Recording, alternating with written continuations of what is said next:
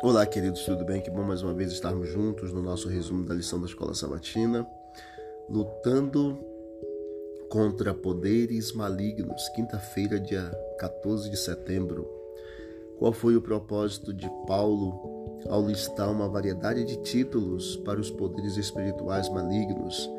Efésios capítulo 1, verso 21, 3 verso 10, 6 verso 10 a 20 Paulo ele descreveu a nossa luta em Efésios 6:12, usando uma palavra grega para competição entre lutadores, visto que a luta era considerada um excelente treinamento para a batalha. Essa é uma descrição apropriada do combate de arma contra arma, corpo contra corpo, que exatamente ocorria quando os exércitos se enfrentavam.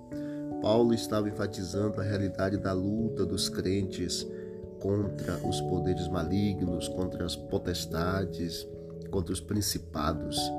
Você percebe que Deus está na batalha e nos oferece, queridos, o melhor armamento que é a sua armadura. Ele coloca à nossa disposição sua verdade, justiça, paz, fé e salvação e o Espírito Santo. Com Deus e com sua armadura da cabeça aos pés, não falharemos. Que Deus nos abençoe. Vamos orar. Querido Deus, obrigado por esse momento especial de recapitulação da lição.